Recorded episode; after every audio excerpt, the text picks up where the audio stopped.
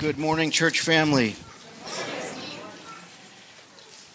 How many of you knew that fourth stanza of Hark the Herald? Yeah, some of us. Some of us. All around the world, people love that hymn and sing that hymn. Um, even outside the church, just think of this. Even outside the church, people this time of year are singing Hark the Herald Angels Sing. That means people um, not even knowing the theology of what they're singing, are preaching the gospel to themselves as they sing those words. Um, but most people, um, even within the church, um, don't know that last stanza that we sang. It's usually left out of most hymnals, uh, including our own. Um, Rise, the woman's conquering seed, bruise in us the serpent's head.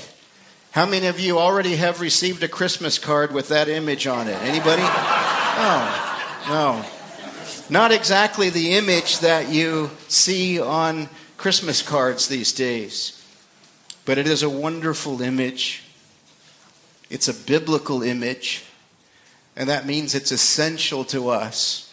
And that's why we can turn to Genesis 3 this morning. That's your cue and find that it's actually quite Christmassy.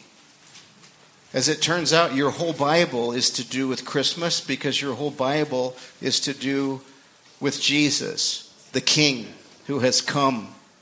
Christmas celebrates God's promise to remake his world, doesn't it?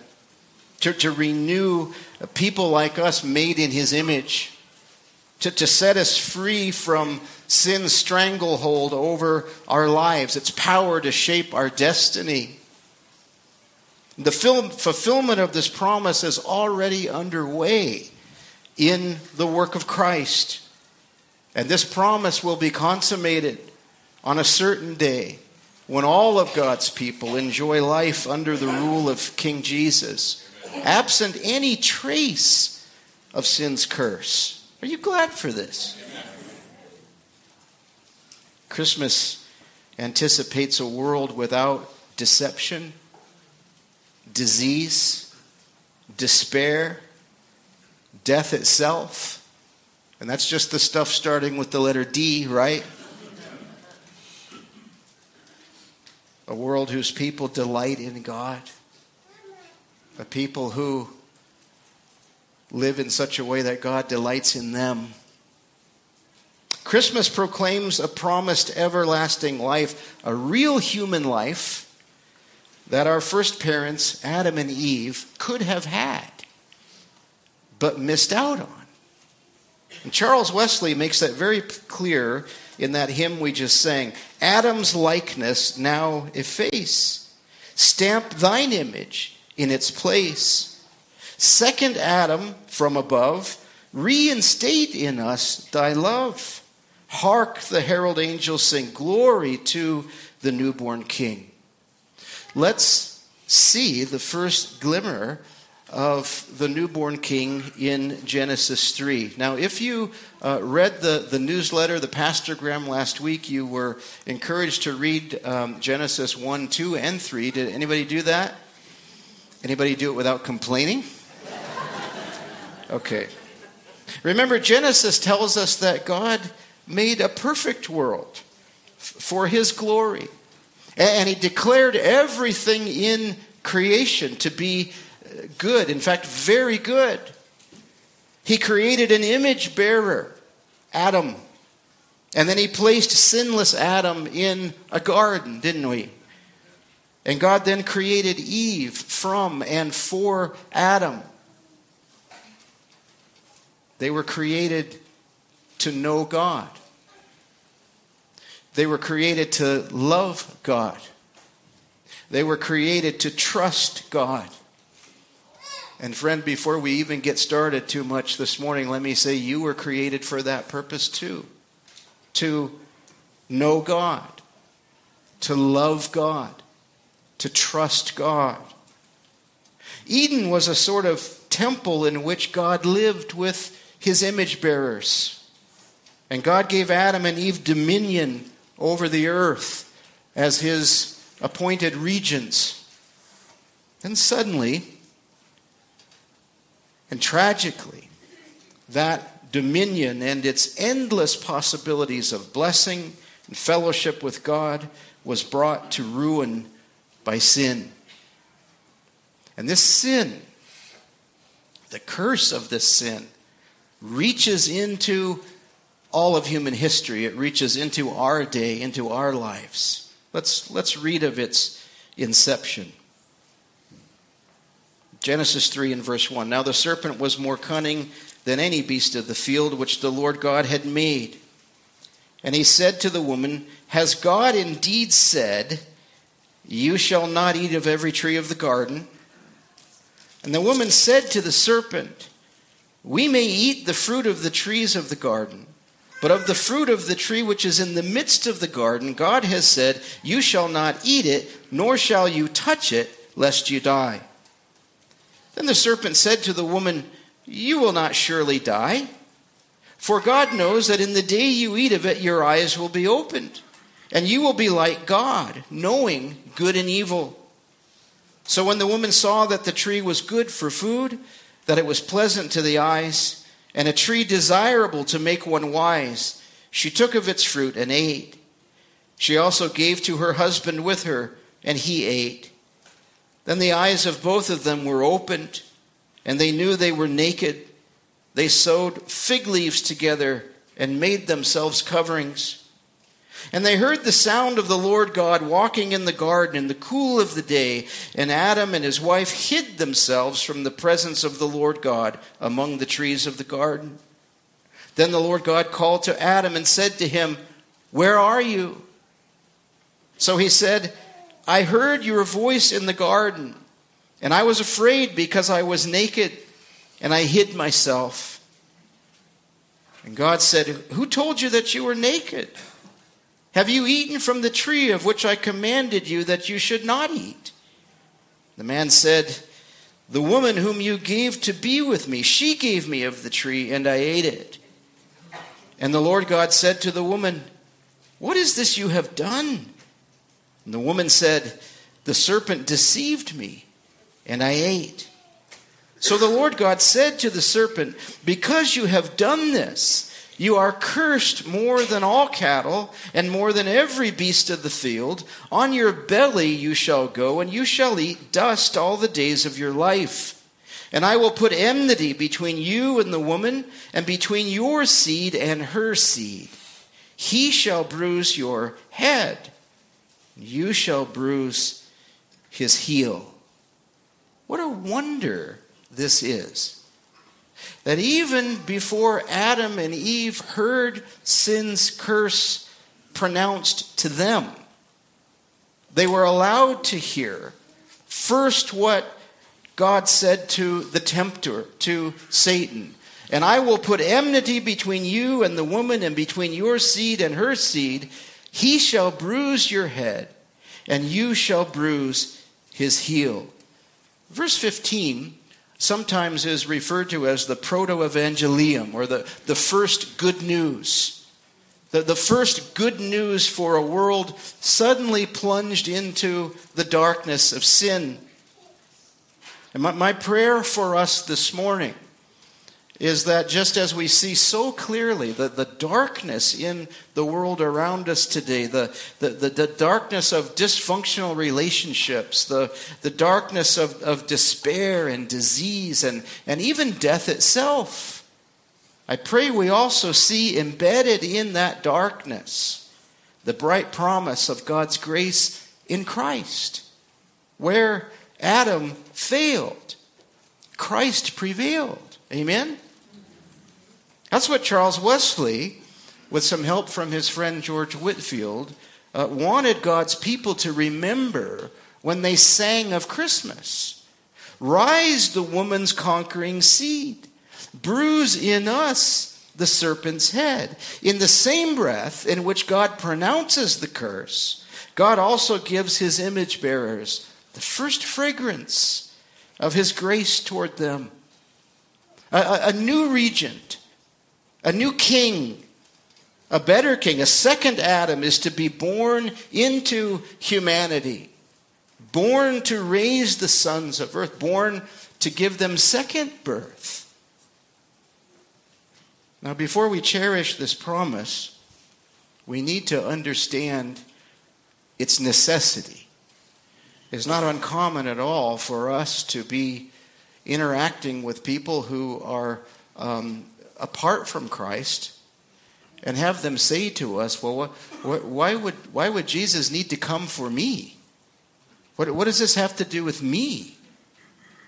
I, I haven't really done anything against God. I don't, I don't really see what, he, what beef he would have with me. So we, we need to understand why this wonderful promise is necessary. And so we're going to look at um, Genesis 3 and from just three different perspectives. First of all, uh, it speaks of a great corruption, a corruption so great that it reaches you and reaches me. But, but then it also tells us of a great call, a call that is still being heard among the sons of Adam today.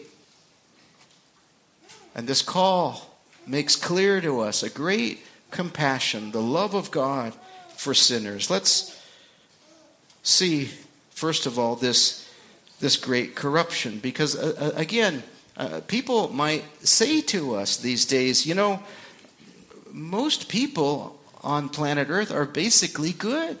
Did you ever hear that one? Um, but, but if they're placed in the wrong environment, I mean, if, if they receive the, the wrong inputs, let's just say they have crummy parents, or, or let's just say the schools don't do the right job, that sort of thing. None of this is joke, by the way. If, if they just had better inputs, then there wouldn't be uh, that in the world which we call bad. It would just all be good because people are, are basically good. Genesis 3 exposes that lie.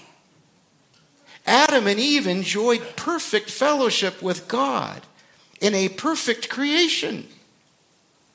The only inputs they had were holy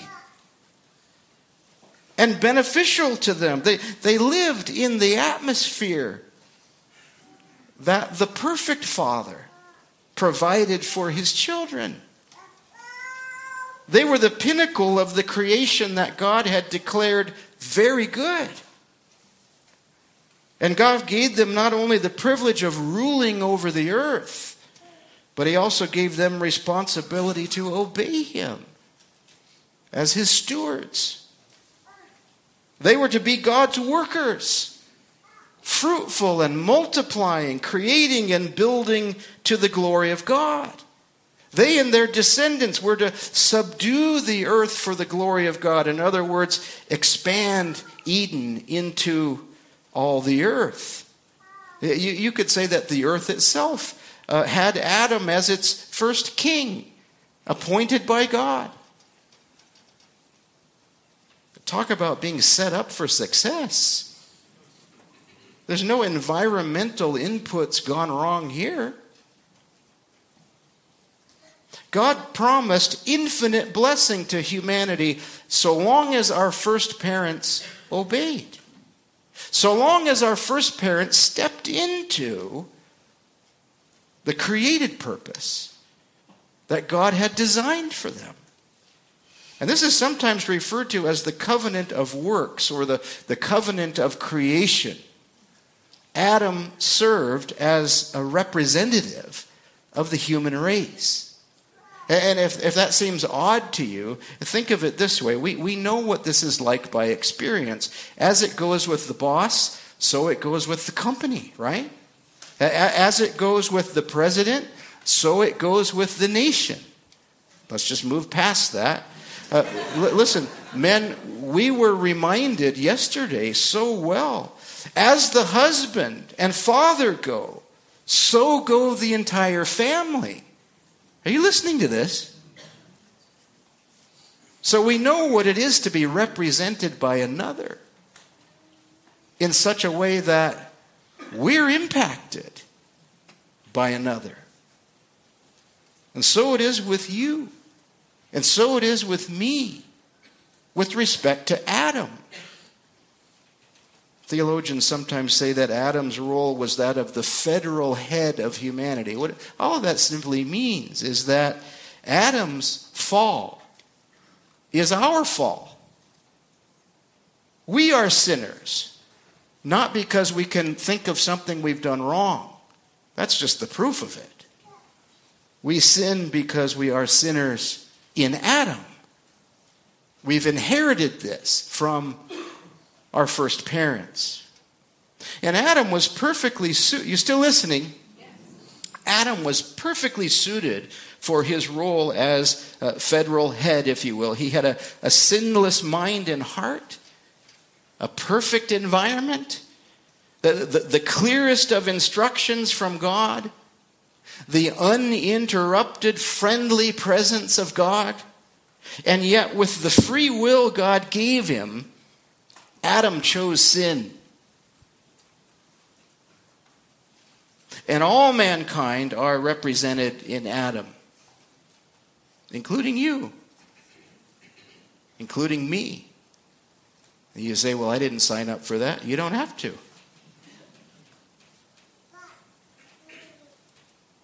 Yes, we are born as free agents. We have freedom of choice in a sense, but we're, listen, we're not free from our sin nature. The nature that is inclined to disobey, to squirm under the benevolent rule of God. That's our nature. That's what the Bible means when it tells us we're, we're born in sin. We're born in Adam. And today, of course, the culture teaches our little ones, our kids, that people are, again, basically good. We don't want to hurt anybody's feelings. We don't want to hurt anybody's self esteem. Um, everybody's a winner, all of that sort of nonsense. But, but think of it this way long before America was a nation, grade school kids used to read this in their English primers. Um, in Adam's fall, we sinned all. Well, that's got a nice little rhythm to it, doesn't it? In Adam's fall, we sinned all. Second and third graders used to learn how to read with this stuff. How far we've come. Essential to Christianity, vital to a right understanding of the gospel, even a right celebration of Christmas, is this unchanging reality that Adam's sin had dreadful consequences for all of humanity, including you and me. Romans 5:18 says this, through one man's offense judgment came to all men, resulting in condemnation. What a what a corruption this is. Verse, verse 19 of Romans 5 By one man's disobedience, many were made sinners. And before we say, well, wait a minute, that's not fair.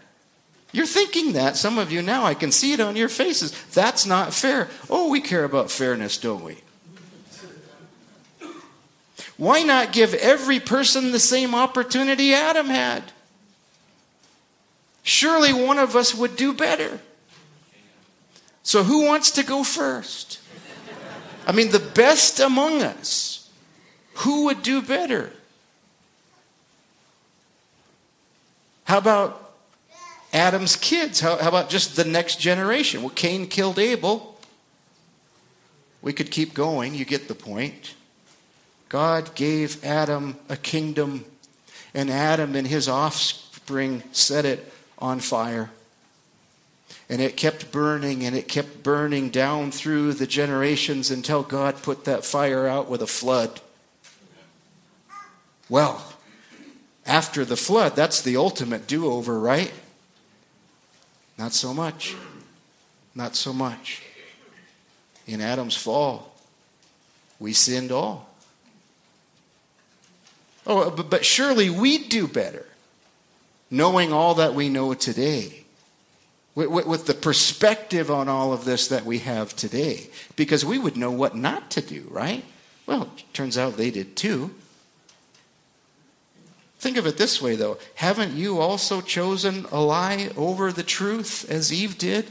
Ever? Haven't you also broken the boundaries God has set for you in His goodness, as Adam did? Ever? Of course. Look at what Adam's sin has done to all of us. Verse 16 of Genesis 3. Ladies first, right? To the woman, God said, I will greatly multiply your sorrow and your conception. In pain you shall bring forth children. Your desire shall be for your husband, and he shall rule over you. This is talking about so much more than pain in childbirth, says the man who doesn't know what he's talking about, right? I, I get that. I'm tre- treading lightly on that. Um, sin's curse assures pain in parenting. Any parents here? Anybody have parents? That's, that should cover all of us. In pain you shall bring forth children. Bringing forth children, though a tremendous joy, don't misunderstand, is not now what it was meant to be before the fall. Every dad and mom in this room knows what it is to wonder what's next? Bringing up a kid in this sin stained world. I mean, what's around the corner, really? Not knowing which way he'll go. Not, not knowing which way, which path she'll choose. What will they do with the sin nature within themselves? And not a parent in this room has, has been without the thought, I, I hope they don't do what I did. I've already mentioned Exhibit A. Eve gave birth to humanity's first cold blooded murderer, Cain. Your desire shall be for your husband, and he shall rule over you. Again, taking great care. But listen, it is the sin nature in any wife that causes her to chafe at her husband's leading. Apart from grace, she really struggles to accept his care and protection as an extension of God's own care and protection in her life. She is by nature, apart from grace, an unwilling follower. You could go to the library and find hundreds, if not thousands, of books on leadership you don't find many on following. We're just not that interested. He is now by nature an irresponsible, crummy leader. Not by man's measure, certainly not by his own measure, by God's measure. Adam was supposed to be the priest in the home, leading Eve into God's ways. Instead, he let her fill the leadership vacuum that he was supposed to be occupying. He was to be the prophet in the community that they created, filling the earth, declaring God's ways to his people. Oh, if humanity only had a better prophet a better priest, a better king. Look, at verse 17. You still with me?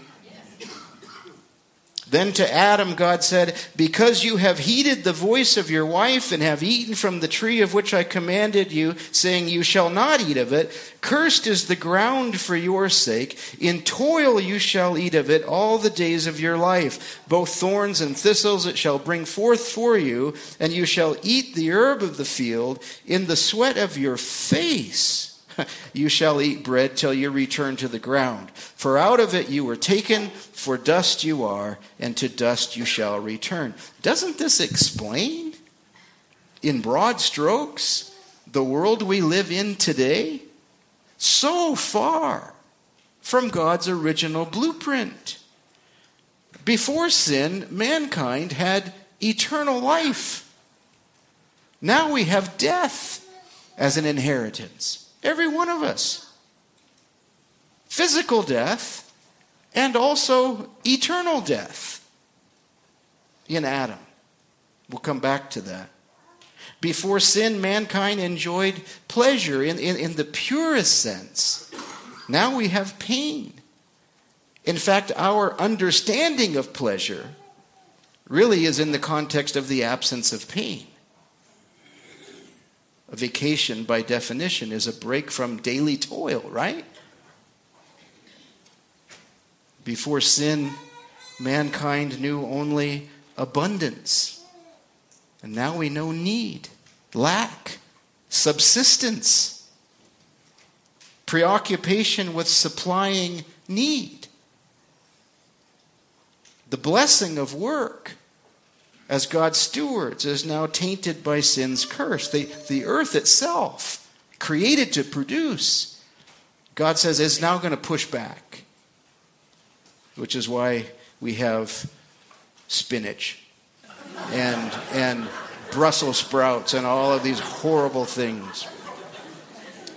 Think, think of this, though. Think of, think of what awaited Adam and Eve had they obeyed God.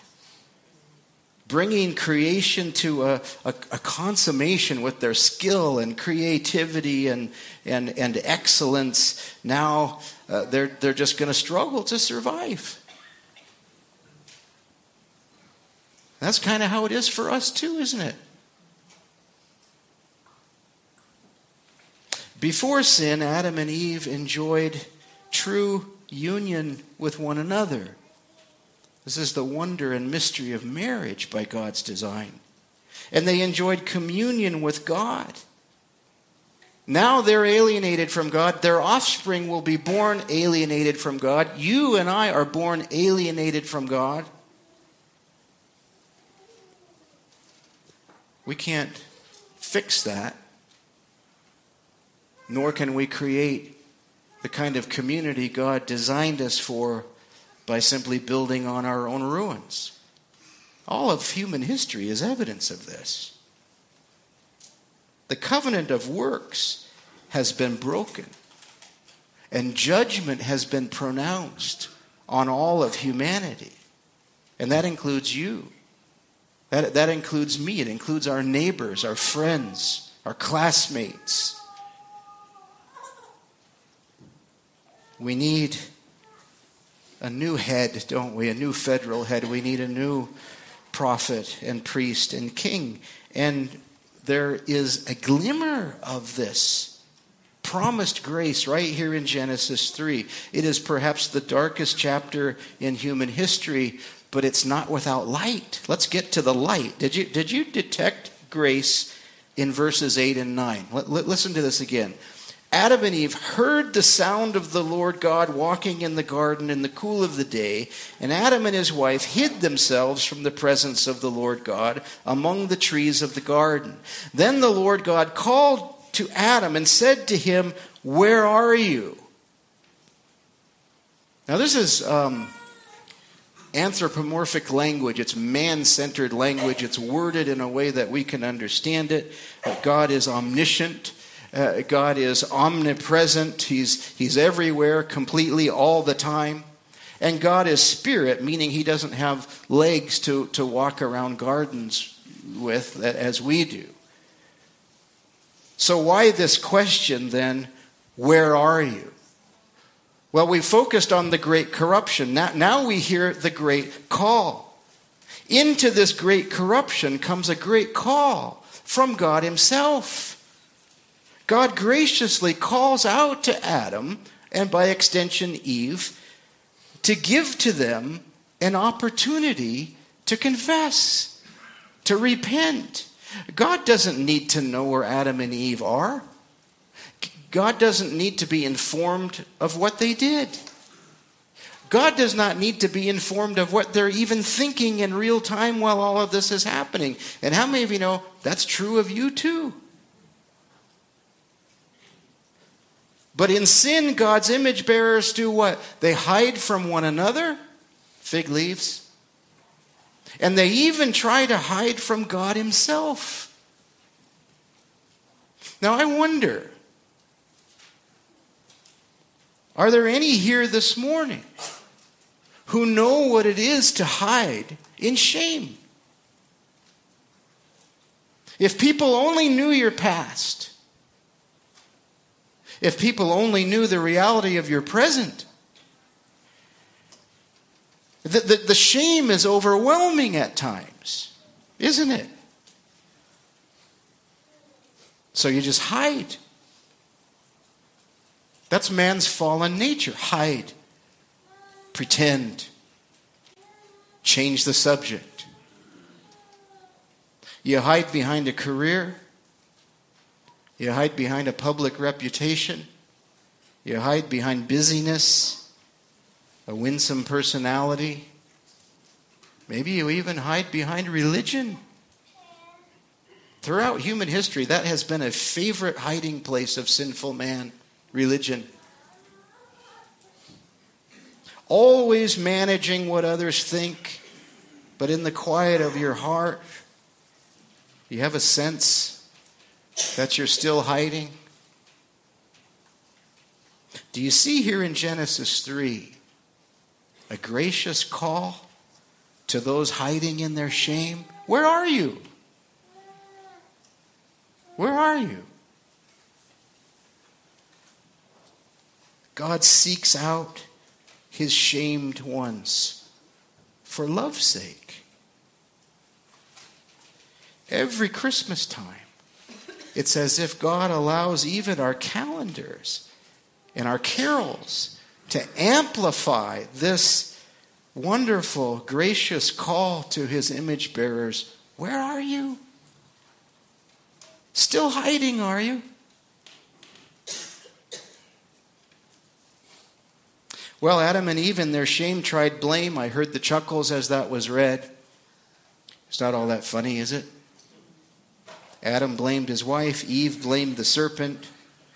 And sin always gives birth to shame. And shame has its twin, blame. They always travel together.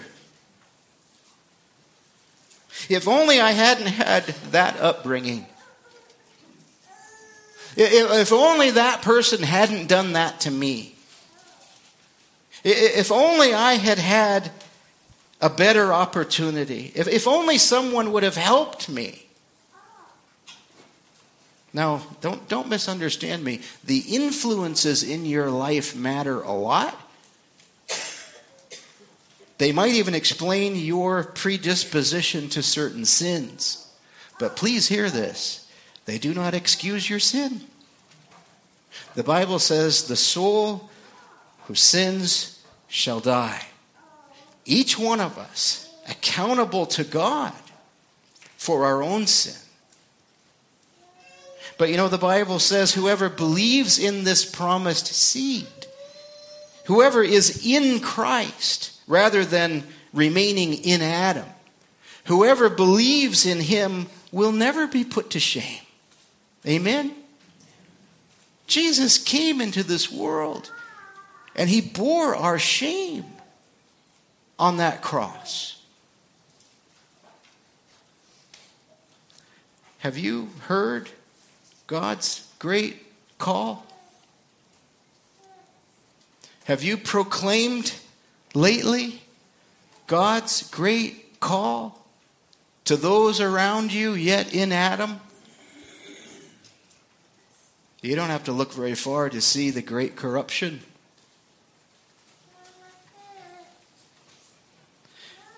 It seems that Adam did heed the call. Look at verse 20. And Adam called his wife's name Eve because she was the mother of all living. I, I got stuck on this, and so just hang with me for a minute. Um, Adam heard God pronounce the curse and yet at the same time, he sensed this dawn of redeeming grace, even as the curse was being pronounced. In what way? Well, apparently, we're not going to die immediately.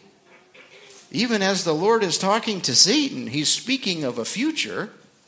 That's good.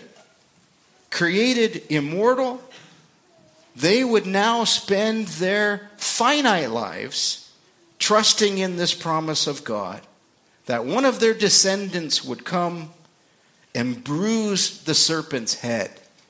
You know, as bad as it is to have your heel bruised, to have the head bruised is fatal.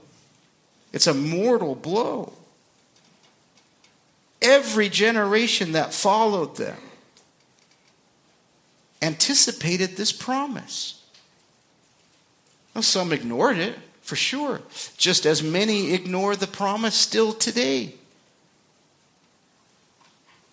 Their hope, humanity's hope, was in God's promise. And, and look, look what God does with their shame. Look at verse 21. Also, for Adam and his wife, the Lord God made tunics of skin and clothed them. Adam and Eve could not cover up their own sin. The fig leaves were a joke, silliness. Just like humanity's efforts today, still, to cover up sin. What, what do we do today? We just change the definition of words. It's not murder, it's choice. We cannot cover up our own sin. Nothing is hidden from God. But this promised seed has come. Christ has come. Jesus, God in the flesh, born into humanity, born to be slaughtered like an animal on a bloody cross so that we could be covered with his righteousness. You see, you and I, sinners that we are, can't cover ourselves. We must be covered with what God has provided, or we'll not be covered at all. You hearing this? Let me ask you something. Has God covered your shame? You have a sense of what that is? You have an assurance of this by God's grace? Don't miss that God's means of covering sin involves death, it involves bloodshed. So we must be clothed in what God has provided. He's provided the seed, He's provided His Son, Jesus, born of a virgin into humanity. Think of the verse that even your neighbors who don't go to church know. For God so loved the world that he gave his only begotten Son, that whoever believes upon him will not perish, will not die eternally, but have everlasting life. So at Christmas time, we, we, we must look uh, um, e- even beyond the baby in the manger born from a borrowed womb, to the man who is the last Adam, the, the second Adam, as that hymn we just sang proclaims to us Christ crucified and placed in that borrowed tomb to cover the sins of his people, to clothe us, cover us with his righteousness. And here is God's great compassion. And, and, if, and, if you, and if you can do simple math, you know that that's the last point, don't you? I only mentioned three. A great corruption,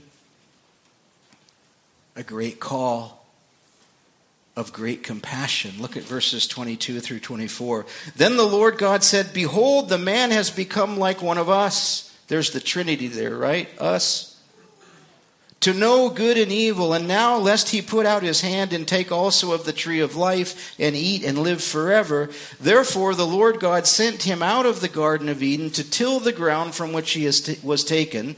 So he drove out the man, and he placed cherubim at the east of the Garden of Eden, and a flaming sword which turned every way to guard the way to the tree of life. Do you see God's compassion in this? God did not want Adam and Eve and their descendants to live forever in sin and in sin's consequences hell. So they're cast away from Eden, away from the tree of life. They're sent out into a, cursed world that is nonetheless God's world, banished from God's intimate presence. Remember, Eden was sort of like the temple for ancient Israel. It was a, you know, God is everywhere. He doesn't have a location, but a wonderful reminder of his active presence with his people, perfect fellowship with God, is no longer possible. And try as you might to get to God on your own. And every man made religion is about this trying to get to God on your own. You simply store up wrath for yourself.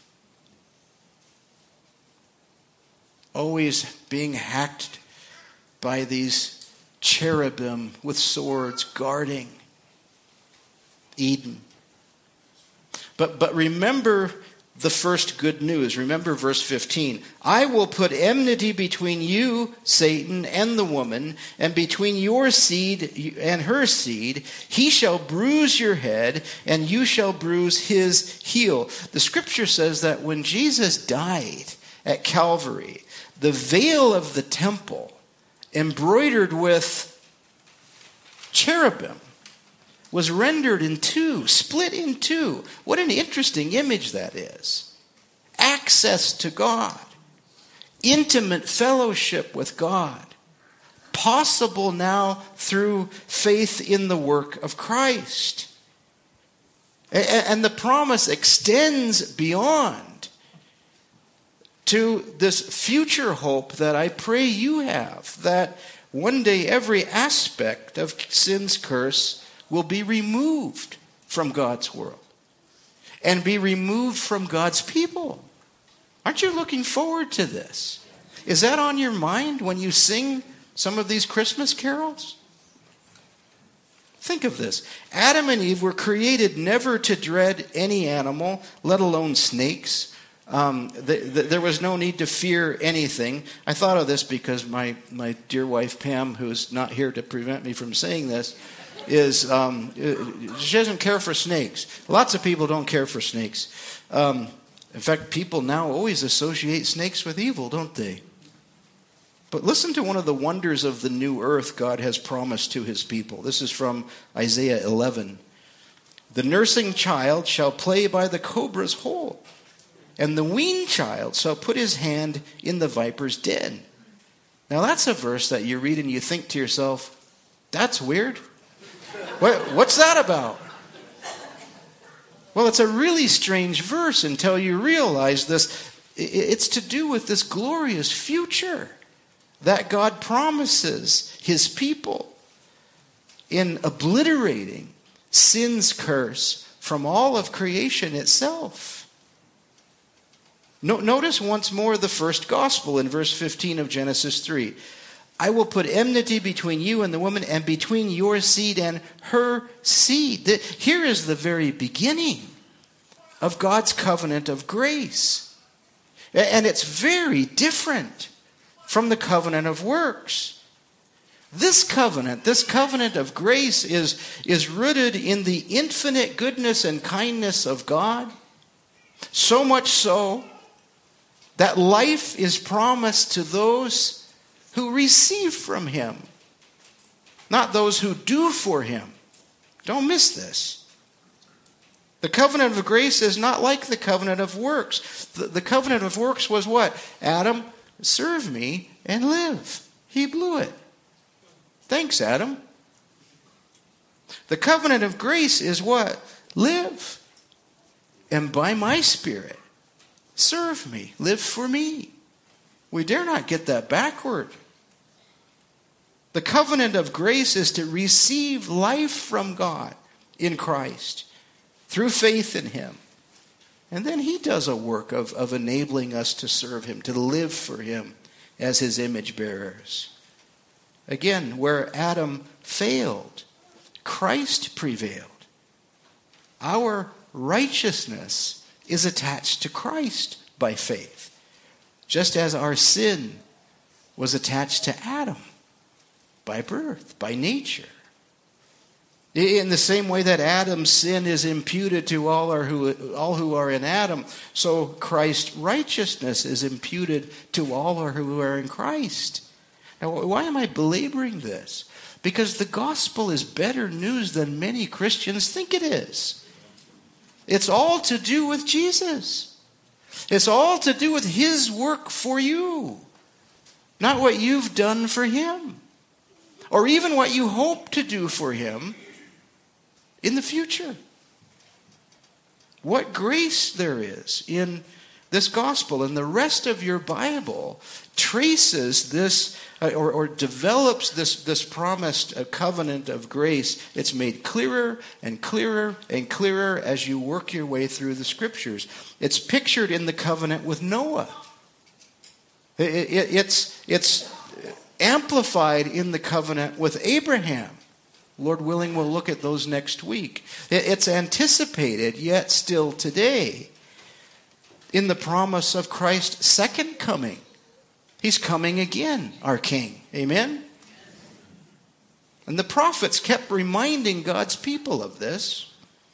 And what the prophets foretold, Christ has fulfilled. Jesus said to his first followers, just before his death on the cross, he's pointing to the the, the, the, cup of, of Passover, the, the communion cup in our vernacular, and he said to them, For this is my blood of the new covenant, which is shed for many for the remission of sins. You see, that, that is why the birth of Jesus is so important to us. God promised a son, a seed from the woman. He who would make all creation a consummated kingdom of God as was intended at creation. And he's kept his promise. The Son has come, he's been given. And so the question is where are you? Where, where are you in all of this? Have, have you received the gift of the seed, the, the Son, Christ? 1 Corinthians 15 22 says this For as in Adam all die, even so in Christ all shall be made alive. Romans 5:18 Therefore as through one man's offense judgment came to all men resulting in condemnation even so through one man's righteous act the free gift came to all men resulting in justification of life. It's all on Jesus, isn't it? Romans 5:19 For as by one man's disobedience many were made sinners so also by one man's obedience many will be made righteous. You see salvation is a gift to receive. It's not a work to do. It's a work of God for you who are in Christ. Take it. Believe in Christ. Receive this forgiveness, this, this covering of shame. The, the, the end to the blaming, this friendship God gives to sinners through the work of His Son. You would think we would be about done, but not, not just yet. Are you an Adam? Are you yet in Adam? Where are you? Are you in Christ? I mentioned at the beginning that this covenant of grace, the gospel, is an eternal life, promises an eternal life better than what was experienced in Eden by Adam and Eve. What, what, what do I mean by that?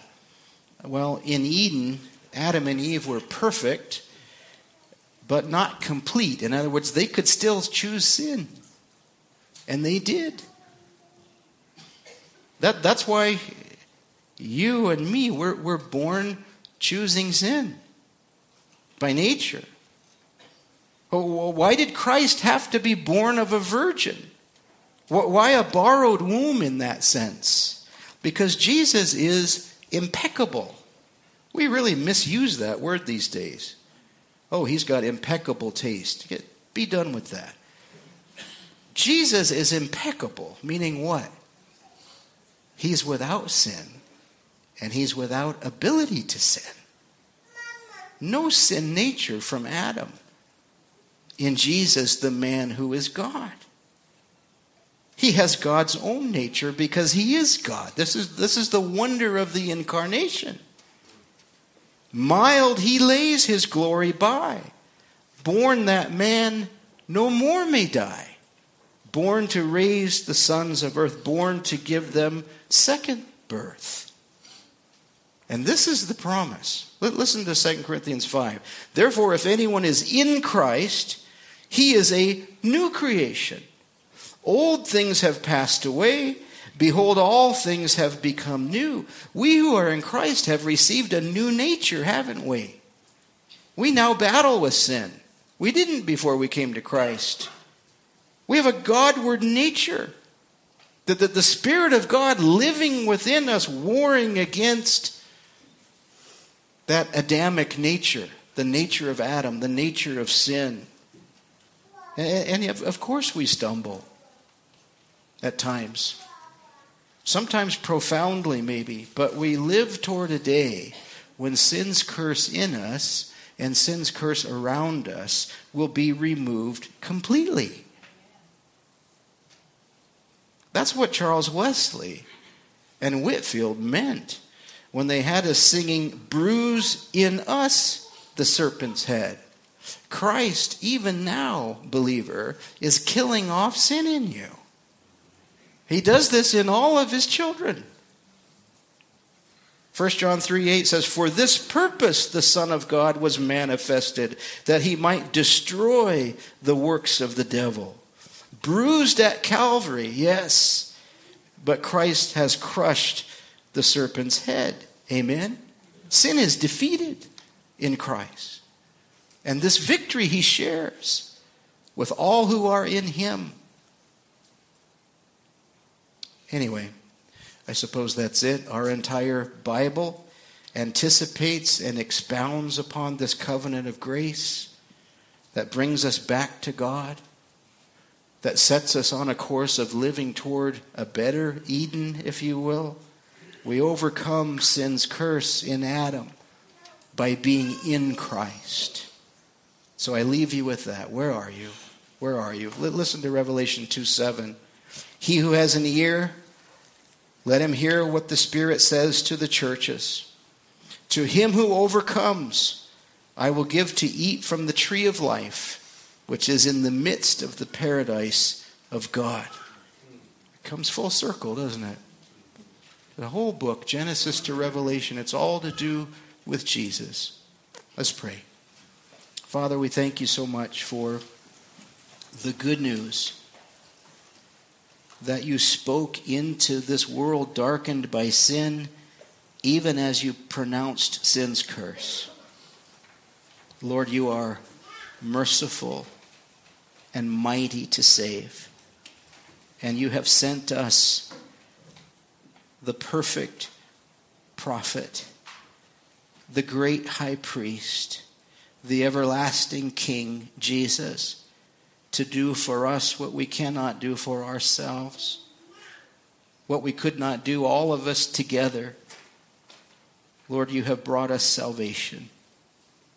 And I pray that as we celebrate this time of year, as we as we sing some of these wonderful carols, Lord, would you would you slow us down a bit that we might contemplate the wonder of your incarnation, the the surety of your promises to your people. And may we live toward them for your name's sake. Amen.